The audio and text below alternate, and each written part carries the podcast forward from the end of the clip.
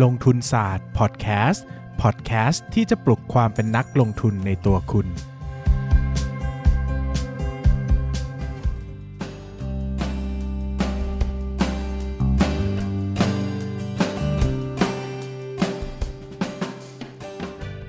สวัสดีครับ ยินดีต้อนรับเข้าสู่รายการลงทุนศาสตร์พอดแคสต์รายการที่จะชวนทุกคนพัฒนาความรู้ด้านการเงินและการลงทุนไปด้วยกัน วันนี้นะครับก็ กลับมาพบกันอีกครั้งกับช่วงประสบการณ์ของผมนะฮะแหมฟังชื่อช่วงแล้วมันดูสยิวกิ้วพอสมควรนะครับ ก็เป็นประสบการณ์การลงทุนนะครับ วันนี้นะฮะก็พูดเรื่องประสบการณ์หุ้นดับบ้างนะ เราจะเล่าเด้งสลับดับไปเรื่อยๆนะครับ ก็เอาตัวนิดนึงนะครับว่าใกล้จะหมดเรื่องเล่าแล้วนะครับ ก็อาจจะ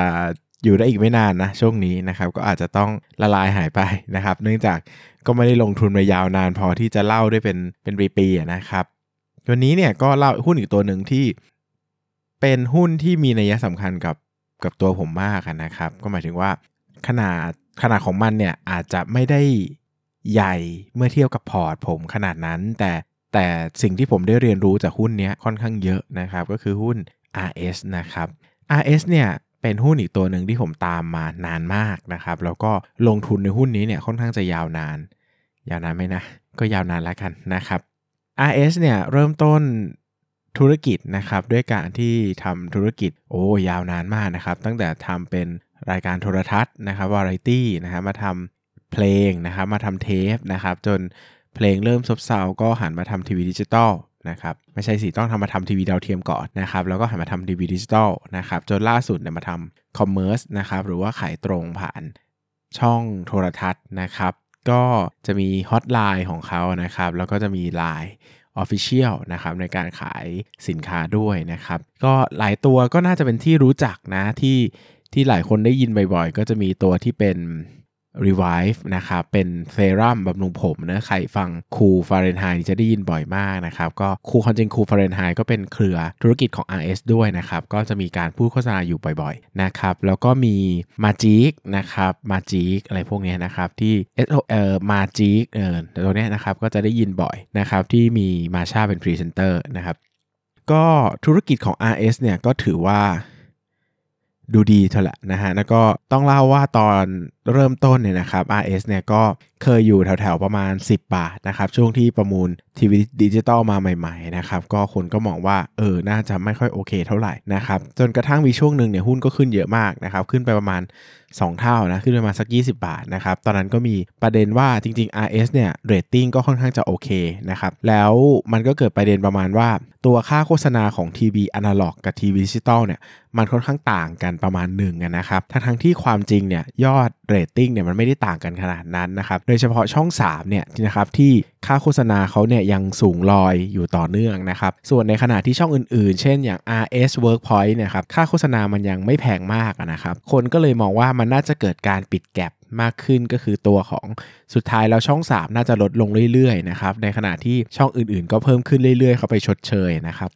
ก็กลายเป็นช่วงเวลาที่คนลงทุนใน RS กัน ตอนนั้นก็จะมีนักลงทุนชื่อดังหลายๆ คนเข้าไปซื้อกันนะครับ ก็ขึ้นไปถึงจุดหนึ่งนะครับ ราคาหุ้นก็ลงกลับมาอีกครั้งนะครับ ที่ประมาณขึ้นไปสัก 20 แล้วก็ลงกลับมาสัก 11-12 บาทอะไรประมาณนี้นะครับ ความจริงก็มีต่ำสิบด้วยนะครับ แล้วก็ค่อยๆ ขึ้นมาตอนนั้น RS เองเนี่ย ความจริงเขาทำตัวคอมเมอร์สพวกธุรกิจครีมเครื่องสำอางเนี่ยมาพักใหญ่แล้วนะครับ เพียงแต่ตอนนั้นเนี่ยเขาไปบุกตลาดในช่วงของใน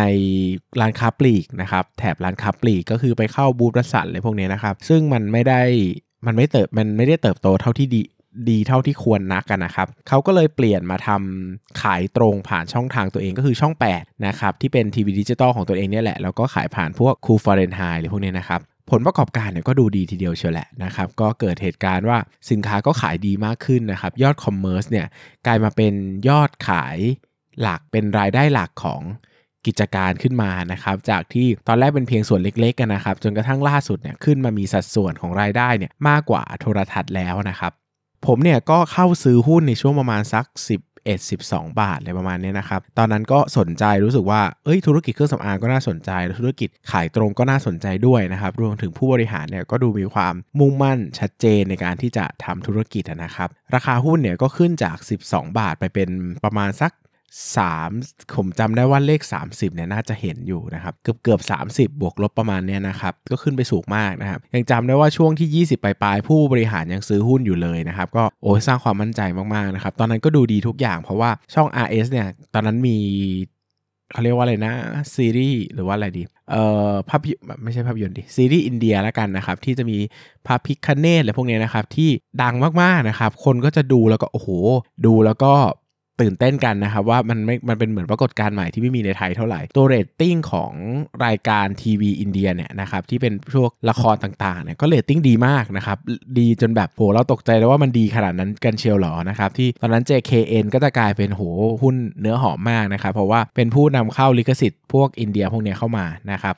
ช่อง 8 เองเนี่ยก็เป็นอีกหนึ่งเป็นเจ้าแรกๆเลยแหละ ที่เอาซีรีส์อินเดียพวกนี้มาฉายนะครับแล้วก็เกิดปรากฏการณ์ที่เรตติ้งมันดีมากจนกระทั่งช่องใหญ่ๆ บางช่องอื่นๆนะยังต้องเอาซีรีส์อินเดียไปฉายเราจะเห็นช่อง 3 ช่อง Workpoint เนี่ยเอาซีรีส์อินเดียไปฉายกันนะครับก็เกิดเป็นปรากฏการณ์ใหม่ที่โอ้โห เรียกได้ว่าไม่น่าเชื่อว่าจะเกิดอินเดียฟีเวอร์ขนาดนี้นะครับหุ้น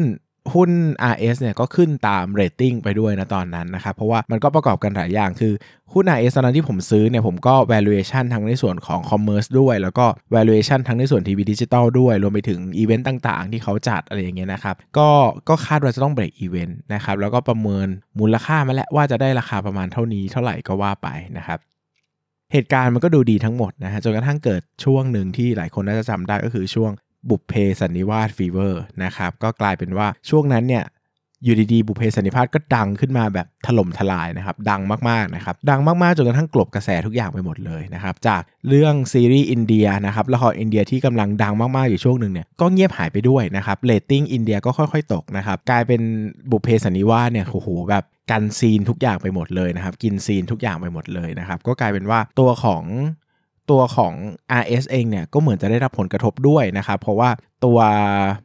ตัวของเรตติ้งเนี่ยมันก็ไม่ได้ดีเท่าที่ควรเหมือนแต่ก่อนแล้วนะครับ ซึ่งหลายคนจะบอกว่าเฮ้ยเรตติ้งไม่ดีนะครับ แต่มันมีผลอะไรหรือเปล่า เพราะว่าเราทำ commerce เนอะเราขายเป็น commerce นะครับก็ต้องบอกอย่างนี้ว่ามันเกี่ยวข้องซึ่งกันและกัน เพราะว่าถ้าคนดูน้อยเนี่ยนะครับถ้าคนดูทีวีช่องนั้นน้อยเนี่ยโอกาสที่เขาจะกดซื้อของก็น้อยตามไปด้วย เออนะมันเป็นความสัมพันธ์เกี่ยวข้องกันว่า ถึงแม้ว่าเรตติ้งจะ ไม่ได้ดูดูเหมือนจะไม่ได้เกี่ยวข้องโดยตรง แต่มันเกี่ยวนะ เพราะมันเกี่ยวกับ eyeball ที่คนจะได้เห็นตัวของผลิตภัณฑ์นะนะครับ ก็เกิดประเด็นว่าดูจะแย่ลงนะครับ ดูจะแย่ลง หลังจากนั้นเนี่ย RS เนี่ยก็ประประสบหลายวิกฤตมากนะครับ ตั้งแต่ตั้งแต่เหตุการณ์ตอนเกิด การสวรรคตนะครับของรัชกาลที่9นะครับก็ยิงยาวต่อเนื่องมาเลย 1 ปีที่ภาคบันเทิงนะครับภาคภาคธุรกิจที่เกี่ยวข้องกับการบันเทิงเนี่ยก็ดูจะย่ำแย่ลงไปนะครับ เพราะว่าไม่ไม่สามารถทำอะไรที่มันดูจะโฉ่งฉ่าง หรือว่าเป็น marketing ได้มากนักนะครับ ผ่านมา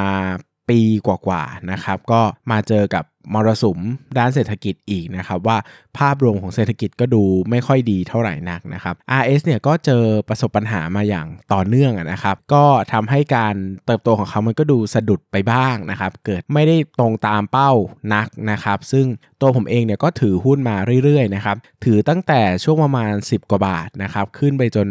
30 ก็ไม่ได้ขายนะครับ แล้วก็หุ้นก็ลงมาอย่างต่อเนื่องก็ไม่ได้ขายนะครับ เพราะว่าเชื่อมือผู้บริหารมากนะครับ จนกระทั่งลงมาเยอะๆเนี่ยนะครับ ลงมาเยอะๆก็ช่วงโควิดที่ผ่านมานะครับ ก็ลงมาประมาณ 10 ต้นๆ ก็ขาดทุนนะครับ ผมก็ขาดทุน สุดท้ายก็ตัดสินใจขายออกไปนะครับ ขายออกไป เพราะว่ามันถึงไทม์ไลน์ที่ผม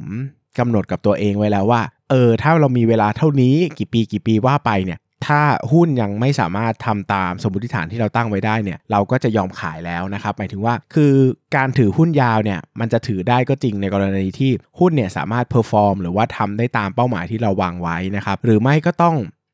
ต้องมีคุณทีเรียอะไรบางอย่างนะครับเพียงแต่เพียงแต่ RS เนี่ยเป็นหุ้นที่ผมถือมานานมากนะครับแต่ตัวกำไรเนี่ยมันไม่ได้ตรงกับที่ผมตั้งเป้าหมายไว้ในระยะยาวนะครับ ซึ่งพอมัน นานับเป็นเวลาแล้วนะครับ มันก็ค่อนข้างที่จะได้เวลาแล้วแหละ เพราะมันก็หลายปีแล้วเหมือนกัน น่าจะสองสองสามปีอะไรเงี้ยนะครับที่ผมถือมาแล้วก็รู้สึกว่าเราต้องเราต้องขายแล้วนะครับ เพราะว่ามันยังไม่ได้ตามเป้า ซึ่งเพราะผมจะรอต่อเนี่ยก็ไม่รู้ว่าจะต้องรออีกเมื่อไหร่นะครับ เพราะว่าทุกคนก็ควรจะมีเขาเรียกว่ายังไงล่ะเป้าหมายเออควรจะมีเป้าหมายของของระยะการถือครองประมาณหนึ่งนะครับ ผมก็ทำตามวินัยก็เลย ขายออกไปนะครับ ก็เลยขายออกไป สุดท้ายก็กลายเป็นว่า ก็เป็นหุ้นอีกหนึ่งตัวที่เคยได้กำไรมากๆนะครับ แต่สุดท้ายก็ต้องขายขาดทุนออกไป ซึ่งถามว่ารู้สึกรู้สึกอะไรไหมนะครับ ก็ก็เซ็งๆนะครับ แต่หมายถึงว่าก็ไม่ได้ตีอกชกตัวอะไรขนาดนั้น เพราะว่าก็ทำตามวินัยนะครับทำตามวินัยทุกอย่างว่าเฮ้ยซื้อเมื่อไหร่ ถือเมื่อไหร่ขายเมื่อไหร่นะครับ เพียงแต่ก็ต้องยอมรับว่าตัวธุรกิจเองเนี่ยมันได้รับผลกระทบจาก สิ่งแวดล้อมภายนอกเยอะนะครับ เพราะว่ามันเป็นธุรกิจสื่อนะครับ มันเป็นธุรกิจบันเทิงอะนะครับ มันค่อนข้างจะอ่อนไหวต่อสภาพเศรษฐกิจอยู่ประมาณหนึ่งเลยนะครับ ตัวผมเองก็ก็รู้สึกว่าตัวธุรกิจดีนะผมยังชอบผู้บริหารเสมอนะครับ เพียงแต่ภาพอุตสาหกรรม หรือว่าภาพเศรษฐกิจเนี่ยมันอาจจะไม่ได้เอื้อให้ตัวธุรกิจมันรุ่งโรจน์ขนาดเท่าที่คิดไว้ในตอนแรกนะครับ สุดท้ายผมก็มองว่าเฮ้ยการตัดสินใจทำตามวินัยเนี่ยก็เป็นเรื่องที่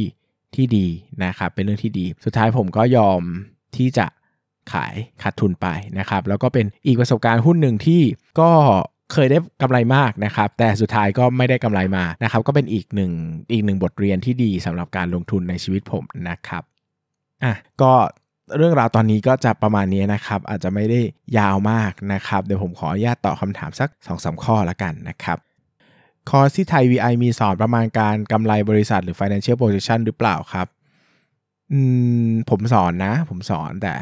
ไม่ได้ลงละเอียดมากนักนะครับ เพราะว่าจริง ๆ แล้วเนี่ยมัน financial projection เนี่ยมันน่าควรจะไปเป็นเรื่องเรื่องของ valuation มากกว่านะครับ อันนี้ไม่ทราบว่าปีนี้พี่หลินจะสอนไหมนะครับ ผมเนี่ยจะสอนเรื่องการลงทุนใน การวิเคราะห์การเติบโตนะครับ ซึ่งมันจะต้องทำ financial projection ระดับหนึ่งเพื่อที่จะได้เข้าใจได้ว่ามันจะเติบโตเท่าไหร่นะครับ ซึ่งตรงนั้นเนี่ยมันก็อาจจะแตะแบบผิวๆนะครับ แตะแบบผิวๆเมื่อไหร่ลงทุนศาสตร์จะเปิดคอร์ส VIP สำหรับแฟนเพจอีกครับ ก็คงต้องรอ คงต้องรอโควิดผ่านไปก่อนเนาะนะครับ เพราะว่าจริงๆแล้วก็ไม่ค่อยอยาก เสี่ยงเท่าไหร่นะครับ จริง ๆ แล้วการความรู้เนี่ยมันมีให้ศึกษาหลายแบบเนาะมันไม่ได้เป็นมันไม่ได้เป็นเดอะมัสที่ผมจะต้องจัดอะไรอย่างนี้นะครับคือเทียบกับความเสี่ยงแล้วผมว่ามันก็ไม่ได้คุ้มขนาดนั้นที่จะจัดทำขึ้นนะครับหากเจอหุ้นที่ใช่แล้วจะมีวิธีการเข้าซื้ออย่างไรดีแบ่งเป็นหลาย ๆ ไม้หรือเข้าหมดเลยตามแผนที่กำหนดไว้ อันนี้แล้วแต่คนครับ อันนี้แล้วแต่คนจริง ๆ นะ ก็อย่างผมผมก็ซื้อหมดเลยนะครับ ก็ไม่ก็ไม่ค่อยได้แบ่งเท่าไหร่ แต่หลายคนก็อาจจะแบ่งอะไรเงี้ยนะครับ ก็ขึ้นอยู่กับ ขึ้นอยู่กับวิธีการและการกลยุทธ์ตรงนี้หลายคนก็ไม่เหมือนกันนะครับ มีวิธีการจัดพอร์ตอย่างไรดีครับ ถือหุ้น 1 2จุดจุดตัวหรือขึ้นกับประเมิน gap ของมูลค่าราคา ถ้าเจอเยอะก็ใส่เยอะหน่อย ก็ประมาณนั้นนะครับ ถ้าเจอเยอะก็ซื้อเยอะหน่อย แต่ส่วนใหญ่ก็จะถือไม่เกิน ไม่เกิน 8 ตัวนะ 8 ตัวเต็มที่แล้วสัก5ถึง8ตัวนะครับ กลุ่มที่หมายถึงเป็นกลุ่มไลน์หรือกลุ่มในเฟซคะกลุ่มในเฟซครับ ชื่อว่าลงทุนศาสตร์พอดแคสต์ search หาได้เลยแล้วก็เข้าไปจอยได้เลยนะครับ อ่า หลายคนก็ถามเรื่องกลุ่ม ไม่มีกลุ่มไลน์นะครับ มีแต่กลุ่มเฟซเท่านั้นเนาะ นะครับอยากให้จัดมีติ้งลงทุนศาสตร์ดีไหมครับเหงามากเลยจริง ๆ อยากจัดนะครับ อยากให้คนได้มาเจอคนเป็นเพื่อนอะไรเงี้ยจะได้มีเพื่อนลงทุนนะครับ แต่ปัจจุบันก็ยังดูเรื่องโควิดอยู่เนอะเพราะว่าก็ไม่อยากเสี่ยงนะนะครับ ก็ไม่อยากเสี่ยงเหมือนกันนะครับ เวลาทำโปรเจกต์ valuation นี่ต้องทำนานแค่ไหนครับ 1 ไตรมาส 1 ปี 3 ปี หรือกี่ปีดีหรอครับ ก็ขึ้นอยู่กับว่าเรา เราประเมินมูลค่าที่ไหน เราถือยาวแค่ไหน ถ้าถือปีหนึ่งก็ valuation ปีหนึ่ง ถ้าถือหลายปีก็ valuation หลายปี แล้วก็ discount กลับมานะครับ2 12.50 ตอนนี้ว่า economy of scale ไม่ทราบอธิบายสลับกันหรือเปล่าครับ เพราะถ้าธุรกิจมี economy of scale หากผลิตมากขึ้น ต้นทุนคงที่ต่อหน่วยจะลดลง ทำให้ gross profit margin มากขึ้น สิ่งที่พูดมาก็ถูกนะ แต่ผมจำได้ว่าผมไปย้อนฟังก็ถูกเหมือนกันอะผมจำได้ว่าผมอะเห็นคอมเมนต์แล้วผมก็เลยไปฟัง ซึ่งผม เหมือนไม่ได้พูดผิดนะเหมือนผมไม่ได้พูดผิด ก็ยังไงก็ลองเช็คดูอีกทีแล้วกันนะครับ ว่าผมพูดถูกหรือผิดหรือเปล่าแต่ผมมาจำได้ว่าผมเห็นคอมเมนต์เนี่ยแล้วอะผมกลับไปฟังทันทีเลยนะครับ ซึ่งผมไม่ได้พูดผิดนะ ผมจำได้นะครับ แต่มันอาจจะมีคำนิดนึงว่าต้นทุนเพิ่มขึ้นลดลงอะไรเงี้ยลองฟังเช็คอีกทีละกันนะครับ โอเคสำหรับวันนี้เนื้อหาก็ประมาณเท่านี้นะครับ เอ่อ RS เนี่ยผมอาจจะไม่ได้ลงรายละเอียดเยอะนะครับ เพราะว่าจริง ๆ แล้วเนี่ยหุ้นมันไม่ได้มีสตอรี่อะไรเยอะแยะนะครับคือมันที่ผมขายเนี่ยไม่มันก็ไม่ได้แปลว่าหุ้นไม่ดีเนอะแต่แบบมันถึงระยะเวลาที่ผมกำหนดไปแล้วว่า ผมรอได้ประมาณนี้แหละอะไรอย่างเงี้ยนะครับดังนั้นเนี่ยเรื่องราวในตอนขายเนี่ยมันก็อาจจะไม่ได้มีอะไรให้ตื่นเต้นมากนักนะครับยังไงก็ลองกลับไปถ้าใครสนใจก็ลองกลับไปดูสตอรี่ในอดีตของหุ้นนี้ดูก็ได้นะครับ ก็เป็น อีกหนึ่งหุ้นที่ผมตัดสินใจขายเมื่อเวลามาถึงนะครับ ก็ถือว่าเป็นทำลายที่ดีว่าตัดสินใจแล้วว่าจะถือถงเท่านี้นะครับ ก็ไม่ได้จะถือต่อก็ก็เป็นอีกวิธีหนึ่งในการขายหุ้นเหมือนกันนะครับสำหรับวันนี้ก็ขอบคุณทุกคนมากเลยครับ สวัสดีครับ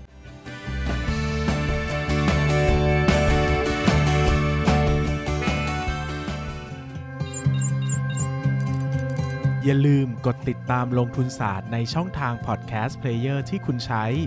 แล้วกลับมาปลุกความเป็นนักลงทุนกันใหม่ในลงทุนศาสตร์พอดแคสต์